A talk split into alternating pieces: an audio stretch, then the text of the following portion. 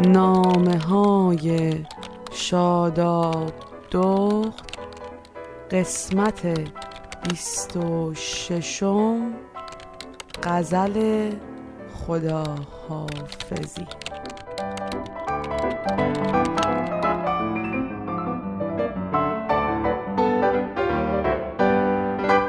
از کوچکی یه اخلاقی داشتم اونم این بود که هیچ وقت نمی‌تونستم یه جا بشینم و کارتون تماشا کنم.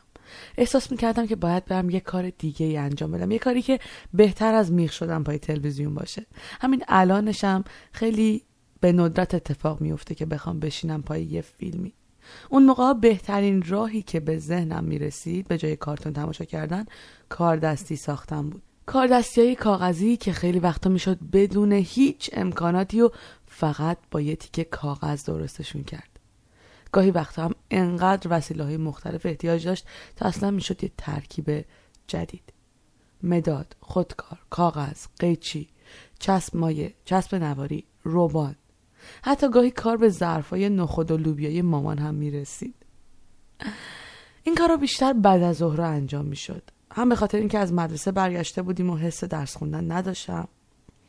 همین که اکثر موقع همه خواب بودن و می‌شد تمرکز کرد و تنهایی تا دل می‌خواست خلاقیت به خرج داد. مامان هم که طرفای ظهر به خونه می‌رسید بیشتر وقتا جلوی تلویزیون و دیدن اخبار ساعت چهارده خوابش می‌برد. وقتی همه جا ساکت می‌شد نوبت حرکت کردن من توی خونه بود. دنبال وسایل مختلفی که به ذهنم می‌رسید برای استفاده تو کار دستی صدای قیش در خیلی وقتا مامان از خواب میپرود. همونجوری که دستش رو پیشونیش بود موقع دراز کشیدن از تو حال صدا می‌زد. ای بابا باز من چشم گذاشتم رو هم این بچه پا شد. تفلکی حق داشت. از سر کار خسته و کوفته برمیگشت. اگه قرار بود هر کسی یه بارم که شده در و باز و بسته کنه دیگه آرامش به کل ازش گرفته می‌شد. علاقه من به درست کردن این اجسام کاغذی برمیگرده به اون روزایی که با تیکه و تا کردن کاغذهای دفترهای اضافهمون دفترچه درست می‌کردم. با سوزن و نخ کلفت میدوختمش که احتیاجی به منگیره نباشه و کار کاملا دستساز باشه. این کاغذها رو می‌کردم کتابچه من آدم کتابخونی نبودم هیچ وقت. اینو تو داستان سپیدم بهتون گفته بودم. اما این کتابایی که خودم درست می‌کردم و با دل و جون بارها میخوندم و کیف می‌کردم برای خودم. نمی‌دونم از چه زمانی رو بذارم مبدع داستان نویسیام ولی شاید اولیناش همین دفترچه های کوچولوی کاغذی بود.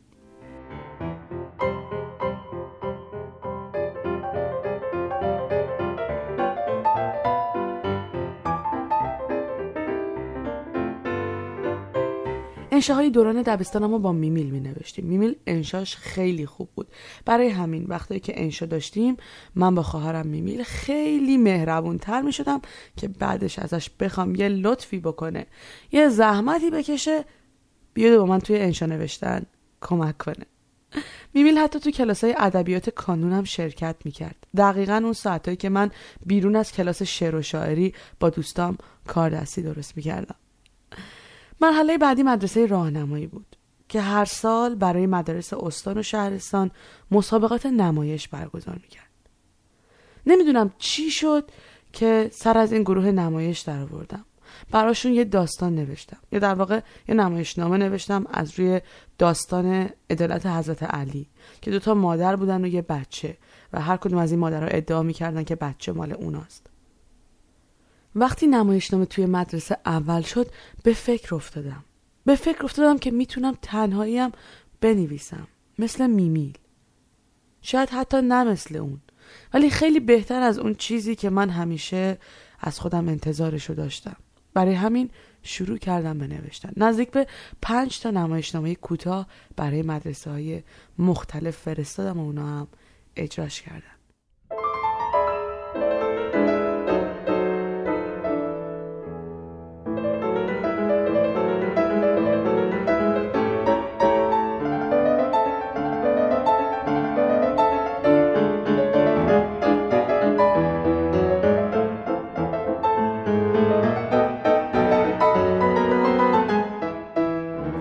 خودم رو باور نداشتم زیاد. هیچ کدوم از نوشته های اون زمان رو واقعا ندارم.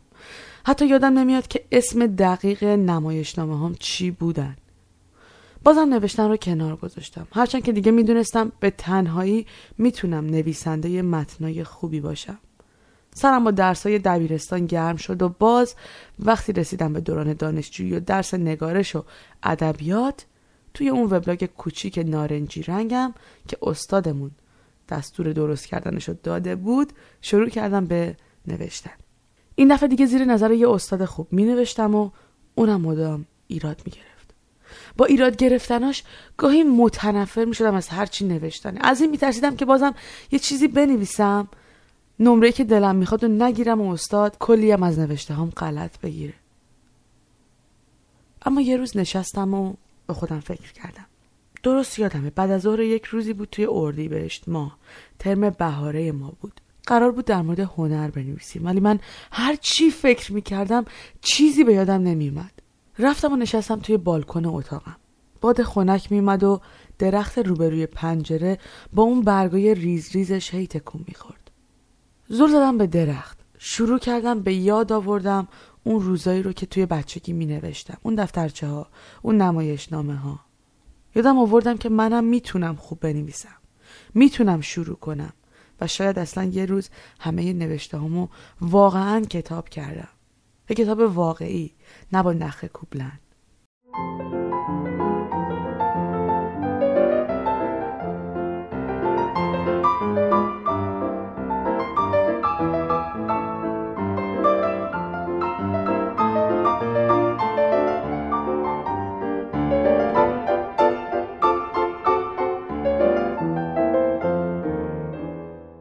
به استاد بد اخلاقمون فکر کردم که به یه ویرگول و گیومه هم رحم نمی‌کرد و اگر نمی نوشتیم نمرمون کم و کمتر می‌شد.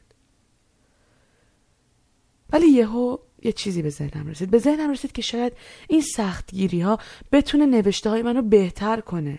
می‌تونم بگم با وجود اون استاد بود که من با استانداردهای دقیق نوشتن آشنا شدم. توی این فکره بودم که تصمیم گرفتم به نمره فکر نکنم و تمرکزم رو بذارم روی نوشتن. سعی خودم رو بکنم که خوب بنویسم در مورد هنر. هر غلطی ازم گرفت توی متنای بعدی درست کنم. این کارم کردم. به وبلاگ نوشتن ادامه دادم. با دوستای جدید آشنا شدم. با وبلاگ نویسای مختلف تنز نویسا وبلاگ روزنامه ها تا جایی که هر روز می نوشتم و نوشتم برام شده بود عادت. اگه یه روز نمی نوشتم احساس می کردم یه چیزی در طول روز کم دارم. می نوشتم حتی شده دو خط. خیلی کوتاه. اما دست بر نداشتم. اولین پیشنهاد نوشتن برای یه روزنامه محلی رو از طریق همین وبلاگم گرفتم. مدیر روزنامه مدتی بود که وبلاگم رو می‌خوند و قرار شد با هم دیگه همکاری کنیم. هیچ وقت اون روز رو یادم نمیره. روزی که متنام رو براشون فرستاده بودم و اولین نوشتم توی روزنامه در مورد آزادی چاپ شده بود. هوا سرد بود. من با یه کاپشن سفید و مقنعه‌ی مشکی شلوار لی و کفش اسپورت. از در ساختمون دفترشون روزنامه به دست اومدم بیرون. باورم نمی‌شد اسمم رو یه روز توی روزنامه ببینم. برف همه جا رو گرفته بود. دکمه های کاپشنم رو بستم و راه افتادم. تا خونه مسافت زیادی بود. برفم زیاد و زیادتر می‌شد و تنها چاره ای که داشتم این بود که سریع سوار تاکسی بشم. از دور یه تاکسی قرازه اومد. برام مهم نبود که حتما سوار یه تاکسی تر و تمیز بشم. دست کن دادم و نگه داشت. سوار شدم. راننده همیرا گذاشته بود. ورق روزنامه رو باز کردم و متنی که نوشته بودم با اون صدای زیر آهنگ همیرا که از بلنگوی تاکسی پخش می‌شد شروع کردم به خوندن متنم.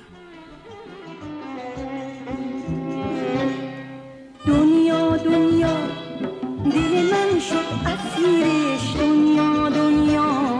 دیگه از من نگیرش با خونی من توی رگ دویده. نقشه هستی به وجودم کشیده. حالا که با نگاهی کار دلم رو ساختم. حالا که زندگیمو به یک نگاه باختم. آخ دنیا دنیا. دل من شد اسیرش. بعد از اون روز جدیت من برای نوشتن باز هم بیشتر شد. نزدیک به یک سال بعدش وقتی همچنان توی وبلاگم که اسمش ایران دخت بود می نوشتم همینطور با روزنامه هم کار می کردم با یه تیم روزنامه نگاری آنلاین آشنا شدم. گروهی که بعد از یک سال و نیم کلاس و یادگیری تو زمینه رسانه اولین کارهای رادیوییم رو باهاشون شروع کردم. اولین باری که رادیو رو شروع کردم یه گروه پنج نفره بودیم. من و اماد و امیر از ایران پویا از کانادا و یکی از دوستامون از افغانستان. بعد کم کم زیاد و زیادتر شدیم.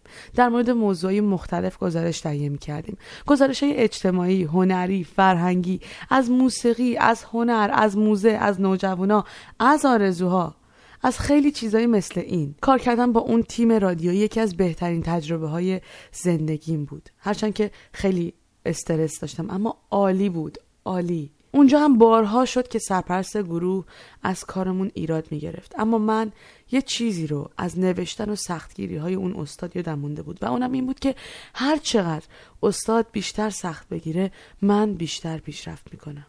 برای همین صدا رو که میفرستادم اصرار می‌کردم که من حاضرم دوباره برم سر ضبط ولی برنامه بهتری ارائه بدم. اون دوره هم تموم شد و من کار رسمیم به عنوان حرفه مورد علاقم توی رشته رسانه شروع شد. با یه رادیوی دیگه. نزدیک به 95 تا برنامه تهیه کردم که از هر کدومشون یه درس تازه گرفتم. باورم نمی‌شد که یه روزی رادیو برام این همه روزای قشنگ بسازه. گاهی فکر می‌کنم اگه اون روز توی بالکن نمی نشستم و با سختگیری استادمون کنار نمی اومدم شاید الان این همه توی نوشتن جلو نرفته بودم. اون سختگیری ها می‌تونست منو برای همیشه متنفر بکنه از نوشتن. اما من قبولش کردم. چون یه روزنه هایی تو دلم بود که خودمو باور کرده بودم. باور کرده بودم که می‌تونم حتی بدون کمک میمیل متنایی بنویسم که معلما از مدرسه های دیگه هم سفارشش میدن. یه وبلاگ کوچیک چقدر مسیر زندگیمو عوض کرد.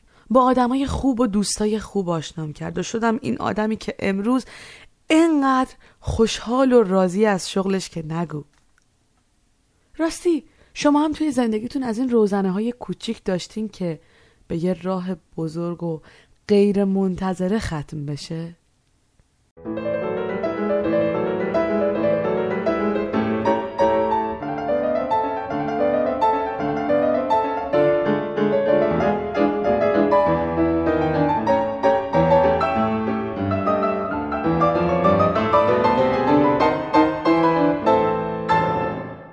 راستی یه چیز جالب. پارسال دقیقا همین موقع ها بود که از طرف رادیو پیام دوست بهم پیشنهاد کار شد.